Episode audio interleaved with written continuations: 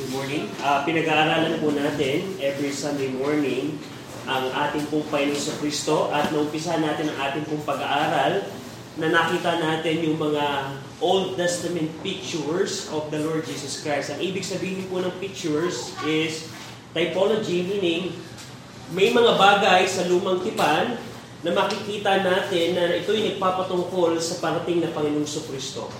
Ang, ang Old Testament pictures po ay napakahalagang maunawaan natin upang magkaroon ng visual representation ang Panginoong Kristo sa ating pong mga buhay. And last time, we were able to see that the that Adam is a picture of the Lord Jesus Christ.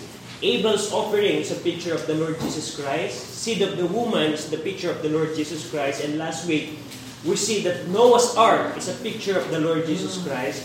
And this morning, pag-aaralan natin that Melchizedek is a picture of the Lord Jesus Christ. Shall we pray?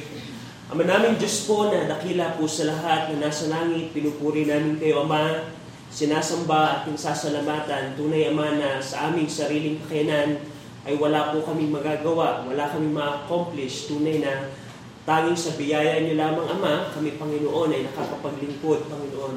Pinupuri namin kayo, Ama, sa Panginoong So Kristo na inyo pong ibinigay upang kami magkaroon po ng kapatawaran ng aming mga kasalanan. We pray and ask na tulungan niyo kami sa umagang ito na itamahan ninyo, Ama, ang aming mga landasin sa pamagitan po ng inyong pong salita.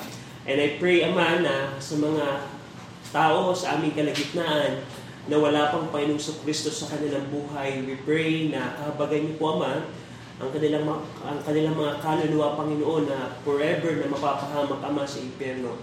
I pray na ang Diyos naman ng Espiritu ang patuloy na mag-convict sa kanilang mga puso upang talikuran ang kanilang mga kasalanan at lumapit, Panginoon, sa inyo sa pamagitan ng aming Panginoon Kristo. Sa ngalan po ng aming Panginoon Kristo, Amen. Now, uh, a short story lamang po ng, ng history of, of everything. Na ang ating Diyos po na makapangyarihan sa lahat, He is all-powerful, almighty, uh, all-knowing God na nag-manifest in three persons. We, we know that. Now, ang Diyos po natin, siya po ay nasa trono po ng kanyang kalangitan sa mga oras po na ito. And 6,000, around 6,000 years ago, Nilikha niya ang sanlibutan ito upang magbigay ng kaluwalhatian sa Kanya. According sa Book of Revelation, nilikha niya ang lahat ng bagay sa mundong ito upang ito'y magbigay ng kaluwalhatian sa Kanya. Kaya nga, kung ikaw sa umagang ito ay hindi nagbibigay ng kaluwalhatian sa, sa iyong manilikha, merong problema sa iyo. Merong problema sa iyo. At alam natin pong story, in 6 literal days, nilikha po ng Diyos sa pamagitan ng kanyang salita ang mundo pong ito. At kasama po tayong mga tao na nilikha ng Diyos. At noong unang panahon, ang Diyos at ang tao po ay in perfect fellowship. Sila po ay napakaayos po ng relasyon and then dumating po ang kasalanan po ni Eva at Adan sa kanila pong pagsuway sa Panginoon. At sa pamagitan po ng pagsuway po sa kasalanan ng tao sa banal na Diyos, ang relasyon po ng tao at ang Diyos ay nahiwalay. Dati po, ang Diyos at si Adan ay freely lumalakad sa hardin, pero ngayon po ay hindi na po pwede yon dahil ang Diyos po natin ay banal.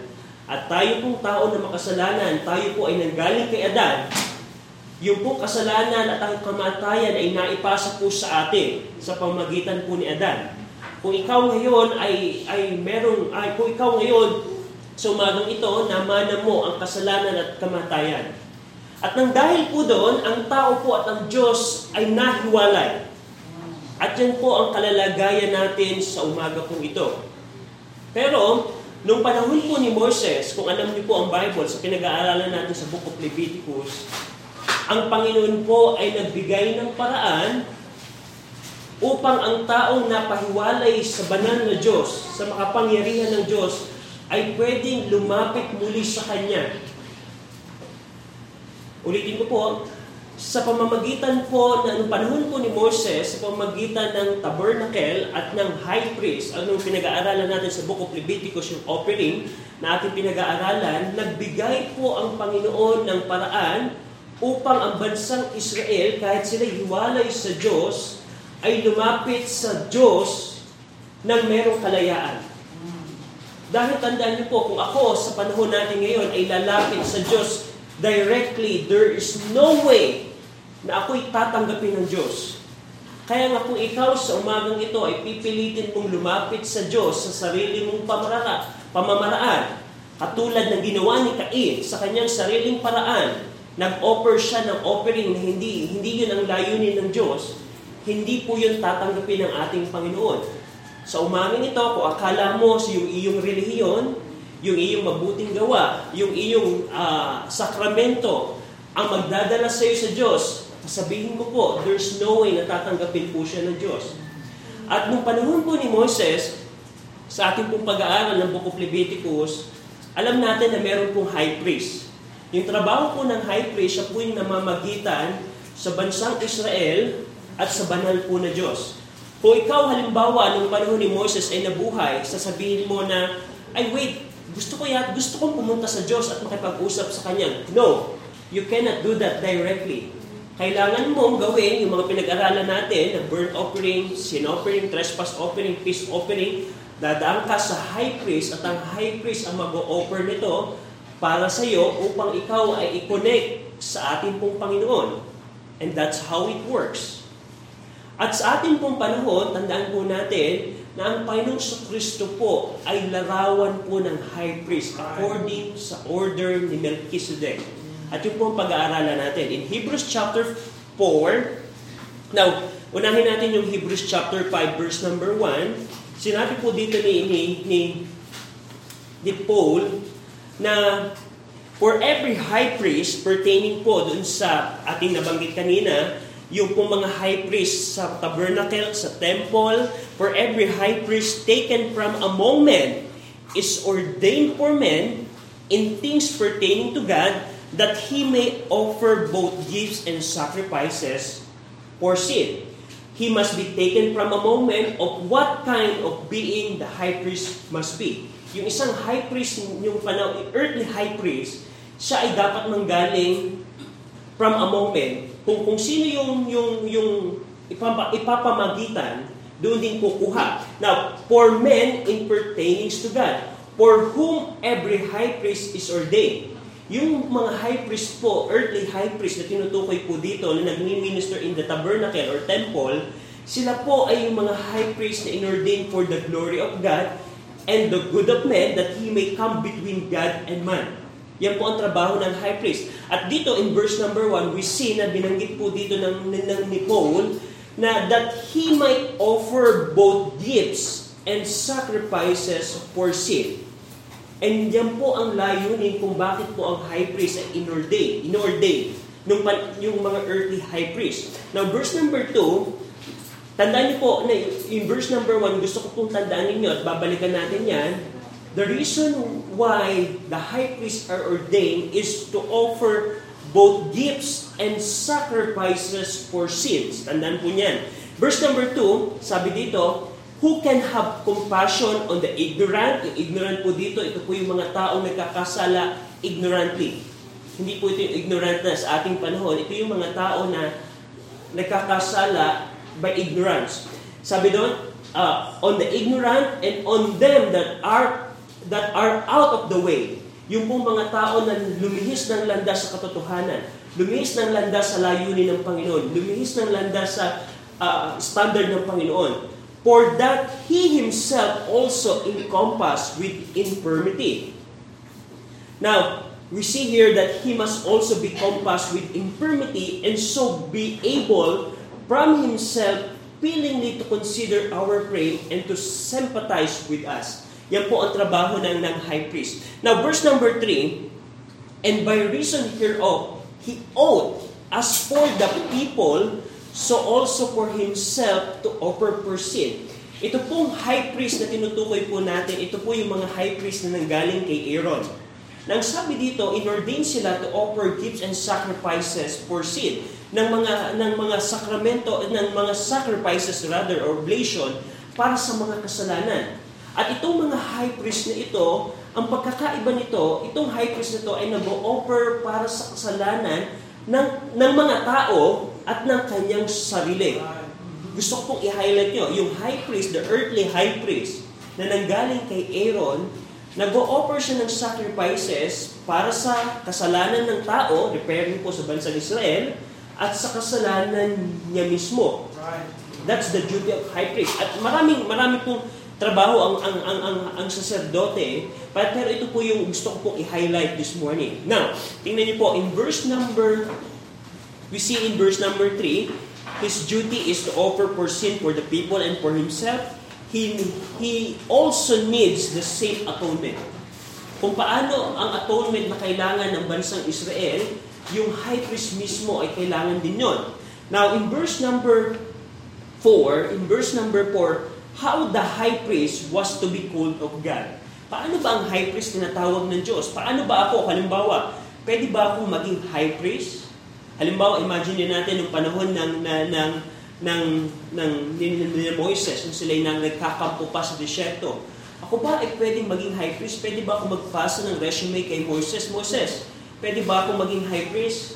No, meron pong pamamaraan at ang Panginoon ay tumatawag, sabi doon, paano tinatawag ng Diyos ang mga high priest? Verse number 4, And no man taketh this honor, referring the honor of the high priest, unto himself. Hindi niya pwedeng sabihin, Aaron, pwede ba ako maging high priest? Pwede ba ako mag-apply dyan? No, you cannot do that. And sabi doon, verse 4, But he that is called of God, as was Aaron. But called of God as was Aaron. Ibig sabihin po, meron pong pamamaraan kung paano nilatag ng Panginoon ang mga susunod kay Aaron. We know that in the book of Exodus and Leviticus na merong, merong pong pamantayan ng Panginoon. Aaron was designated by name. It was necessary that his successor should have a clear evidence that they were called of God to the office as though they have been mentioned by name. Now, tingnan niyo po maigi. I just, merong side note lamang ko dito. Gusto ko lamang mapansin natin dito na yung opisina po ng high priest ay pagtawag ng Diyos sa high priest. Hindi ibig sabihin, hindi po ibig sabihin na sino man ay pwedeng maging high priest. Dahil specifically ito po from the lineage na, ng, ng Levi at ng Aaron. Now, gusto ko po pansinin niyo dito na yung mga tao, yung mga naging high priest, hindi nila pinipilit na i-take yung honor na to. Kung pag-aaralan niyo po, nung panahon po ng New Testament, nung panahon ng ating Panginoon Kristo, yung pagiging high priest, ito po ay nag-intermingle na sa politics. This another discussion po. Pero nung panahon ni, Moses, hindi po yung basta-basta. Hindi po basta-basta yung pagiging high priest ay makukuha mo. At at the same thing po, na makita natin dito sa ating pong panahon, do you know na sa ating pong panahon, wala na pong high, walang high priest sa ating pong panahon, meaning walang tabernacle right now, walang temple. But the agency ng ating Panginoon sa ating panahon ay ang church. At in, in the New Testament, ang, ang, ang opisina po, in, in relation po ng office of the high priest, ang opisina po na highly uh, respected ng Panginoon in our times is the office of the bishop or office of the pastor. And it the same thing. Alam niyo po ba, alam niyo po ba, na marami pong simbahan, especially Baptist churches sa ating pong panahon, ang nagsasabi na yung 1 Timothy chapter 3 ay hindi qualification ng pagiging pastor. Ito kung, kung i-relate natin ito, pwedeng sabihin siguro ng mga Hudyo na, Moises, yung, yung isinulat mo, hindi naman yung qualification talaga para maging high priest. And, at nakakatakot po, yung kahit po, uh, maraming maraming pong pastor na nagsasabi, especially dito po sa Pilipinas, yeah. na yung 1 Timothy 3 ay hindi qualification. Guidelines lamang yan. For the reason na walang tao na makakwalify doon, what they did is they lowered the Word of God upang maging suitable ang mga tao sa standard ng Panginoon. At it's very dangerous po. May kausap po ako isang missionary and he's justifying it na Brad, ang 1 Timothy 3, guidelines lamang yan. Kasi wala naman tayong makikita na nakakwalify dito. No, we cannot do that because Pag nagsimula pong gawin nating i-water down ang, ang any part of the scripture, Right. we cannot be sure alin dito ang pwede pa natin i-water down. Yeah. Ibig sabihin yung Hebrews 10.25 ay, Brother Bill, guidance lamang yung not forsaking. Hmm. Ibig sabihin yung salvation by faith, eh, guidelines lamang pala yun. There's, and that's the danger. That's the danger. Now, in, in relation sa ating pinag-aaralan, yung verse number 4, yung mga high priest, the earthly high priest, no man taketh dishonor unto himself. Hindi nila pinipilit. Kundi sila yung tinatawag ng Diyos according as was Aaron. Kung paano tinawag ng Panginoon si Aaron at yung mga magsasaksid sa kanyang opisina ay ibinigay ng Panginoon sa kanyang salita the same way sa ating pong panahon. Sa ating panahon. Now, verse number 5 and 6. Now, bakit po ito binanggit ni Pablo? Because in verse number 5 and 6, ang Panginoong Kristo, He taketh no honor as well to become high priest. Now, tingnan niyo po, in verse number 5 and 6, So also Christ glorified not Himself to be made an high priest. Hindi, hindi ang Panginoon nagsabi, Diyos Ama, gawin mo na lang akong high priest kasi parang cool maging high priest. No. Sabi doon, So also Christ glorified not himself to be an high priest, but he that said unto him that God the Father, saying to the Lord Jesus Christ, Thou art my Son, today have I begotten thee. Yan po ay from Psalms 2, verse 7. And in verse number 6, And he saith also, God the Father saith also in another place, Thou art a priest forever after the order of Melchizedek. Kung paano ang high priest, he taketh no honor for himself na maging high priest, the same way ang Panginoong Kristo. Ang Diyos Ama ang nag-ordain sa ating Panginoong Kristo upang maging high priest. Now, ano ang ginagawa ng high priest? Bakit sila inordain? In verse number 1, to offer both gifts and sacrifices for sins. Pero yung earthly high priest, kailangan mag, mag-offer ng sacrifice for sin sa tao at sa kanyang sarili. At ang ating Panginoong Kristo, tingnan niyo po in verse number 7. In verse number 7, who in the days of His flesh, preparing po sa incarnation ng ating Panginoong Kristo. Ang Panginoong Kristo po natin, He is, He doesn't have beginning and end. Siya po ay co-equal, co-existing sa ating Diyos Ama, but He tabernacled with us. He incarnated sa pagiging laman. Katulad natin, siya po ay Diyos na nagkatawang tao. Yung po ang sabi dito ni Pablo, who in the days of His flesh, yung siya po ay nabuhay dito sa mundong ito, when He had offered up prayers and supplication with strong crying and tears unto Him that was able to save Him from death and was heard in that He feared, though He were a son, yet learned He obedience by the things which He suffered. Now, he, what we see here is He took to Him flesh and for some days tabernacled therein. Christ, in the days of His flesh, subjected Himself to death. He hungered, He was tempted, bleeding, dying Jesus. His body is now in heaven, but it is now a spiritual, glorious body. Now, what we're seeing here is, ang Panginoong sa Kristo po, He tabernacle with us, nagkatawang tao. And gusto kong i-highlight na yung, yung tinutukoy po ng verse 8 that He offered up prayers and supplication, ito po yung nagpapatungkol, yung panalangin ng Panginoong sa Kristo. Una, yung John 17, the prayer of Christ, and also the prayer of in Gethsemane. Meron pong pagkakataon na ang ating Panginoong Kristo po, ang ating Panginoong Kristo po, prayer, offered prayer and supplication with strong crying and tears. Nung panahon po, nung siya po ay nasa Garden of Gethsemane. In Matthew chapter 26, verse 39, ang sabi ng Panginoong Kristo, O my Father, if it is possible, let this cup pass from me, nevertheless, not as I will, but as thou will.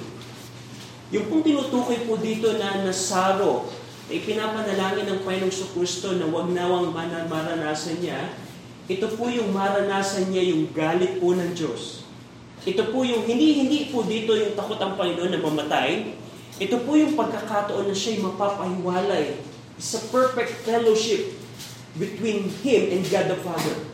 Ito po yung pagkakataon na mararanasan niya ang galit ng Diyos. Ito yung sinasabi ng Panginoon na, Oh my Father, let this cup pass from me. Now, ang tanong, sinagot ba ito ng Diyos Ama? Pinigilan ba ng Diyos Ama na arestuhin yung mga Roman soldier? No. Just imagine, just, just imagine that.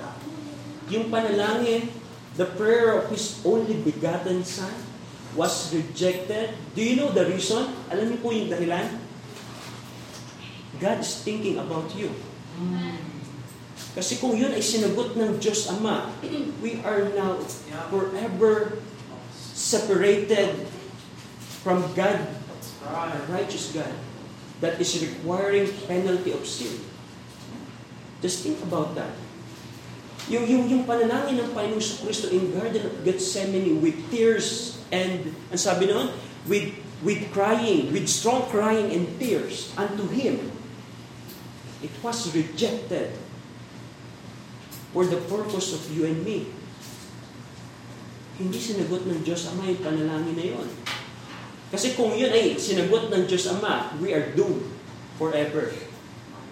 Because ang kasalanan po ay nagre-require lamang ng kabayaran at wala pong qualified na magbayad ng kasalanan kundi ang ating Panginoong Kristo.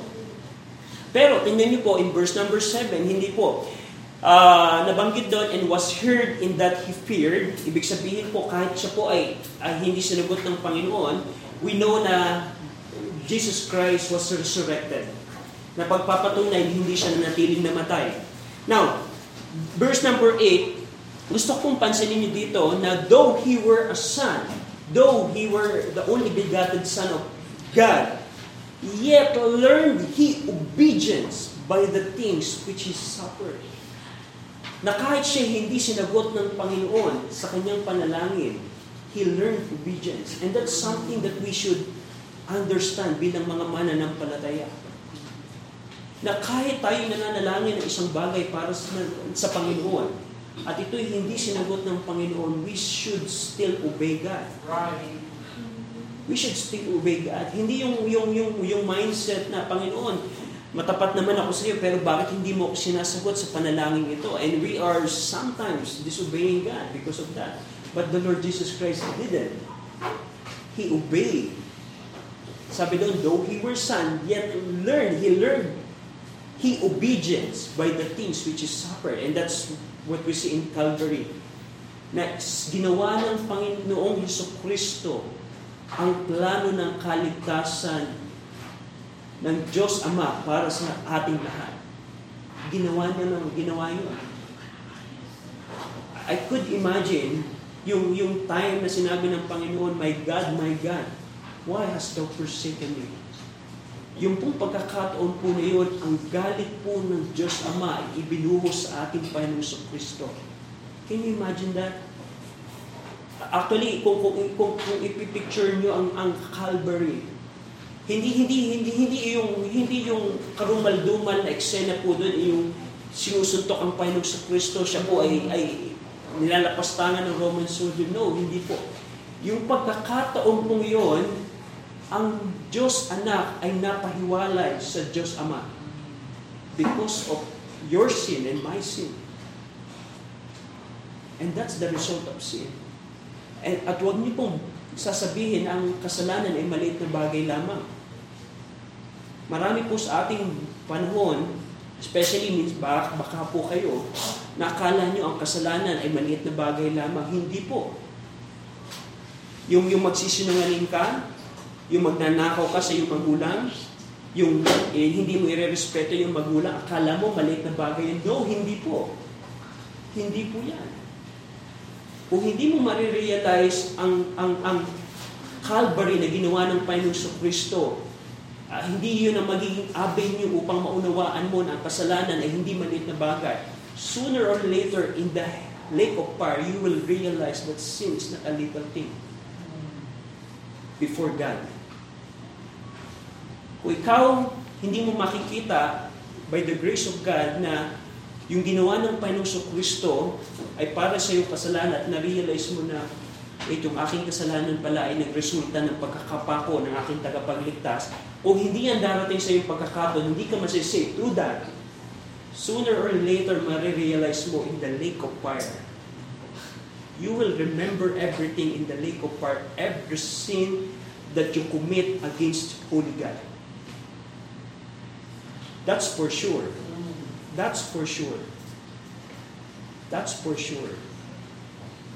But here, we see na inubay ng Diyos anak ang ating Panginoon Kristo and He suffered the cross. Now, verse 9, and this is the point ng ating pag-aaral, verse number 9, and being made perfect, He became the author of eternal salvation unto all them that obey Him.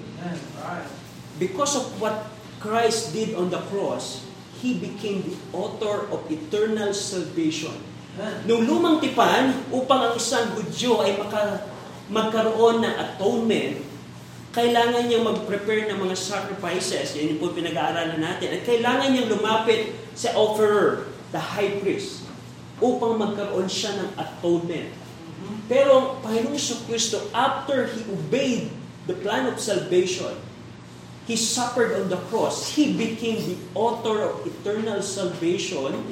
Ibig sabihin, sa ating panahon, hindi na natin kailangan gumawa mag-offer ng mga offer of uh, mga sacrifices at hindi na natin kailangan lumapit sa earthly high priest upang tayo magkaroon ng atonement because the Lord Jesus Christ is our high priest in our time. Right. Ibig sabihin, you can be saved today. You can be atoned today.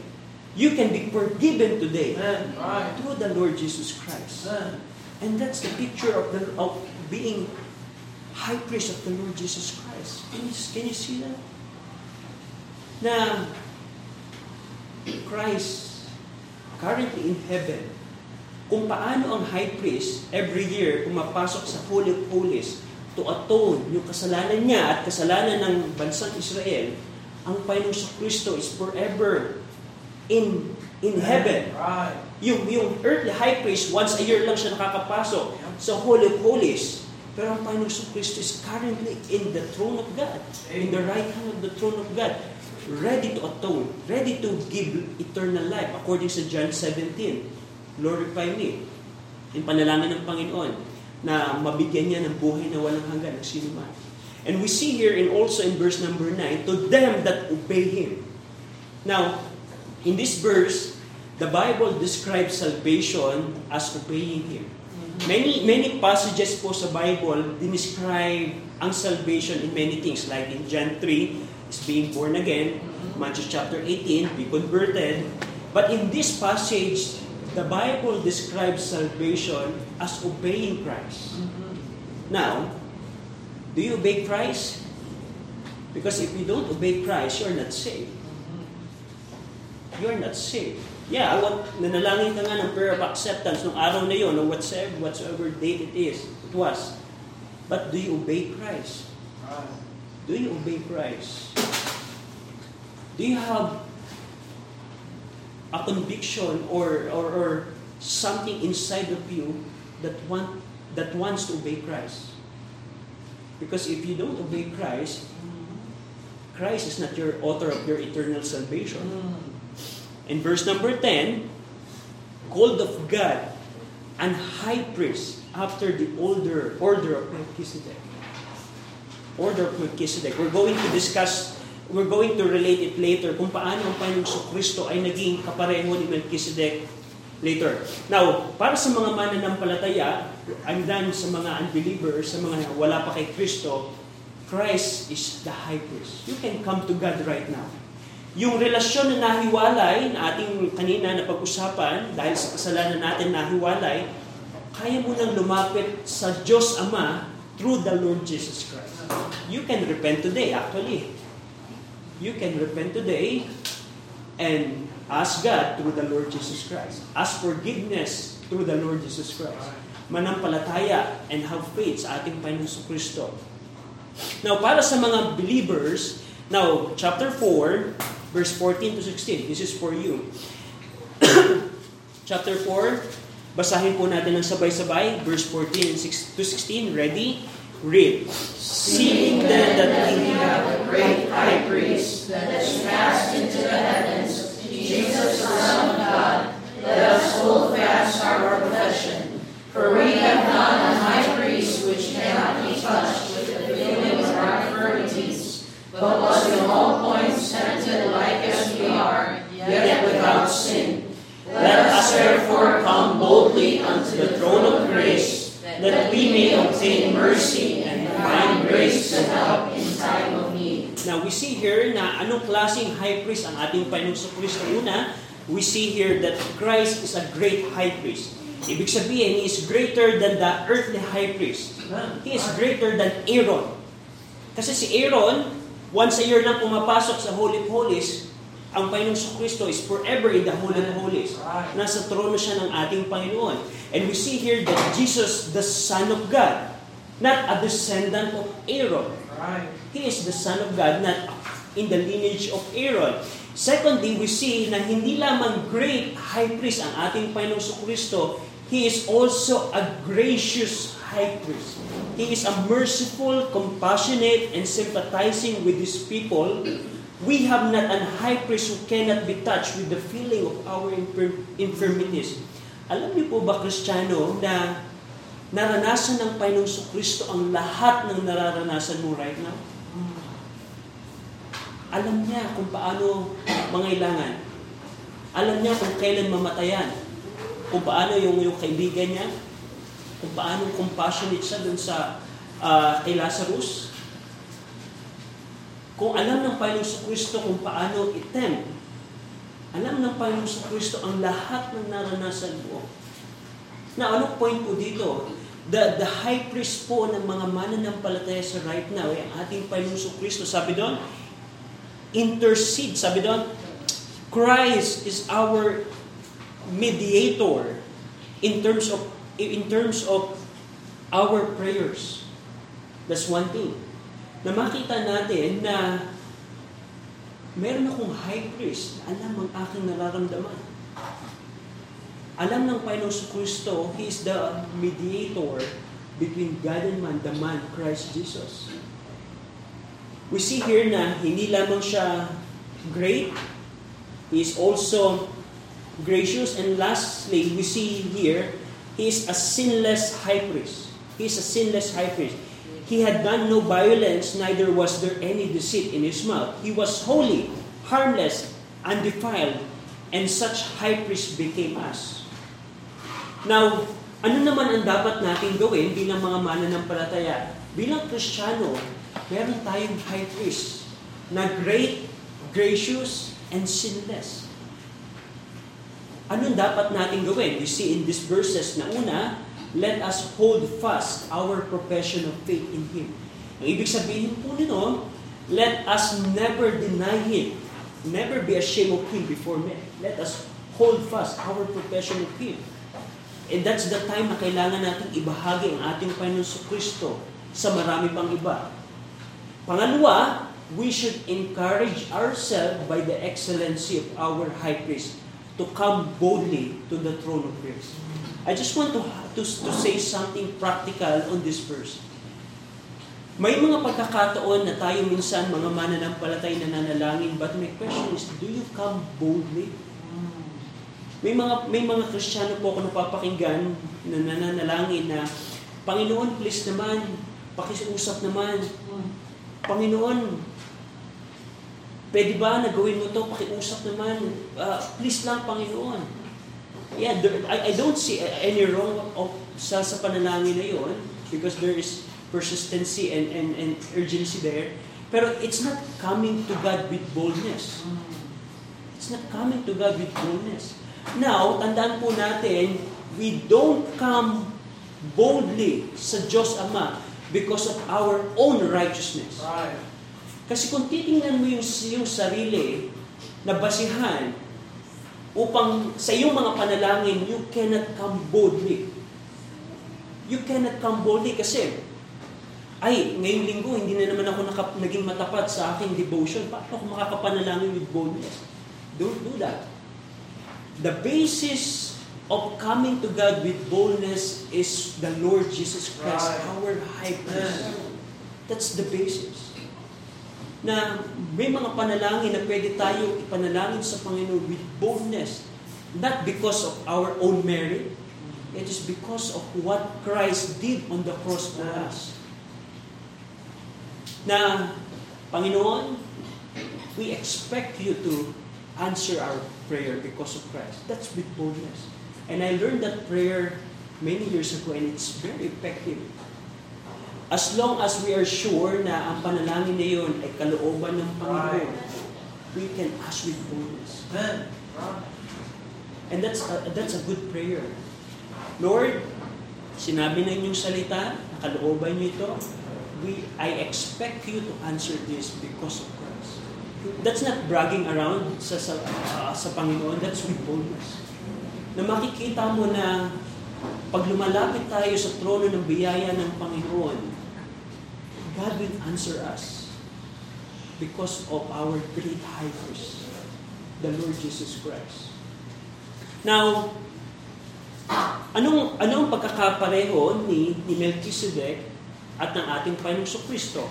Yun ang ating lesson right now. We see po na si Melchizedek, six times in the Bible, God says Jesus Christ is of the order of Melchizedek. In Psalms 110 verse 4, in Hebrews chapter 5 verse 6, verse number Hebrews chapter 5 verse 10, Hebrews chapter 6 verse 20, Hebrews chapter 7 verse 17, Hebrews chapter 7 verse 21. Una, Melchizedek forbius Christ in his name.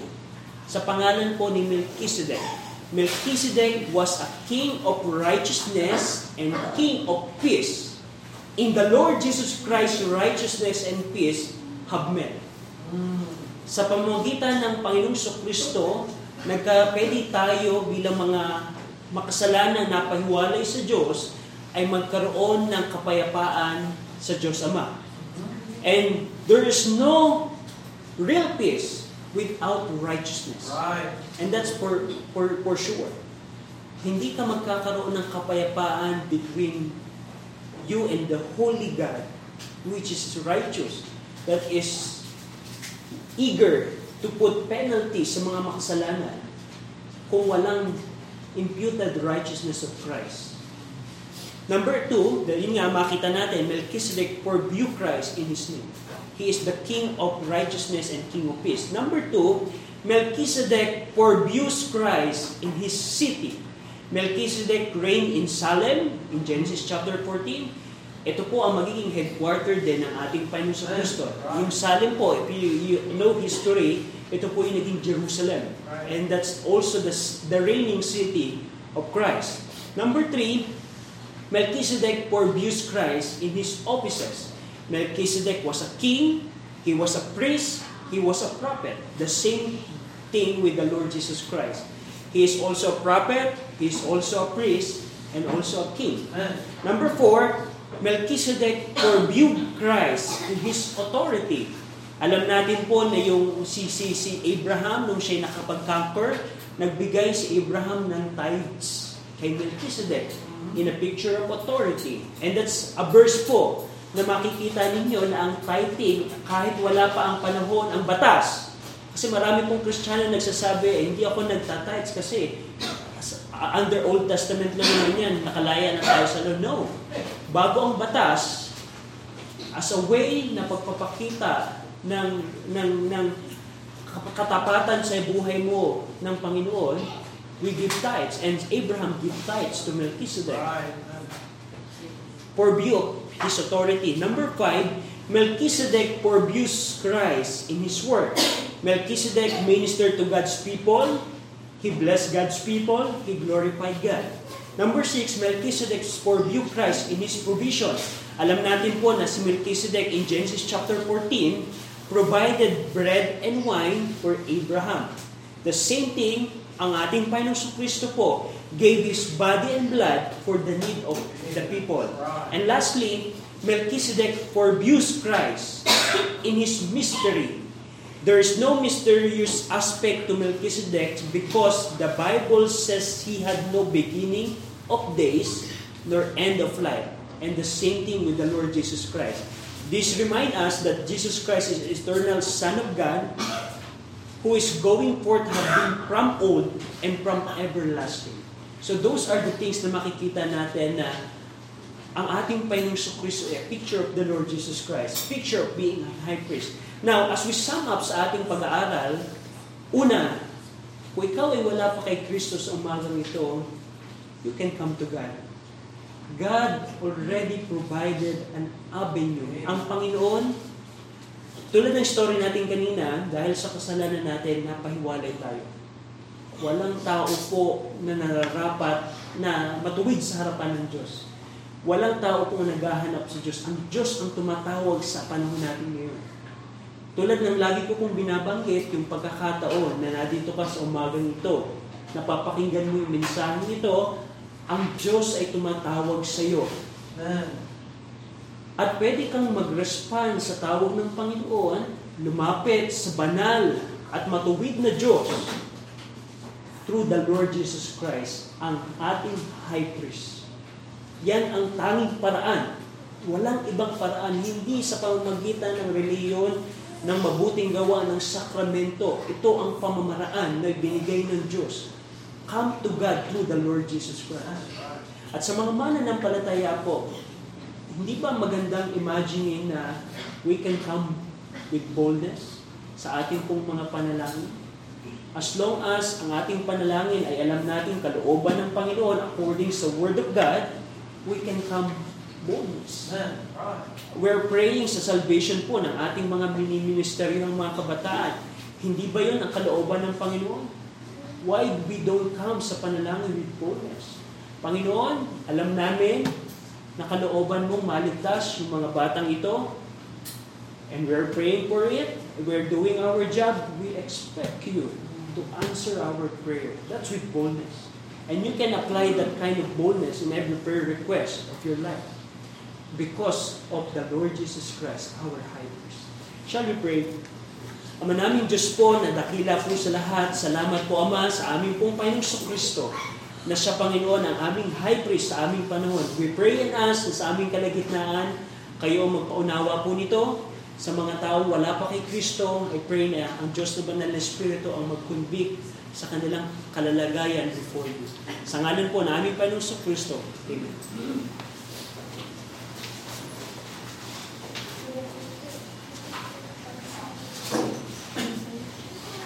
Yuko natin ang ating ulo, pigit natin ang ating mga mata.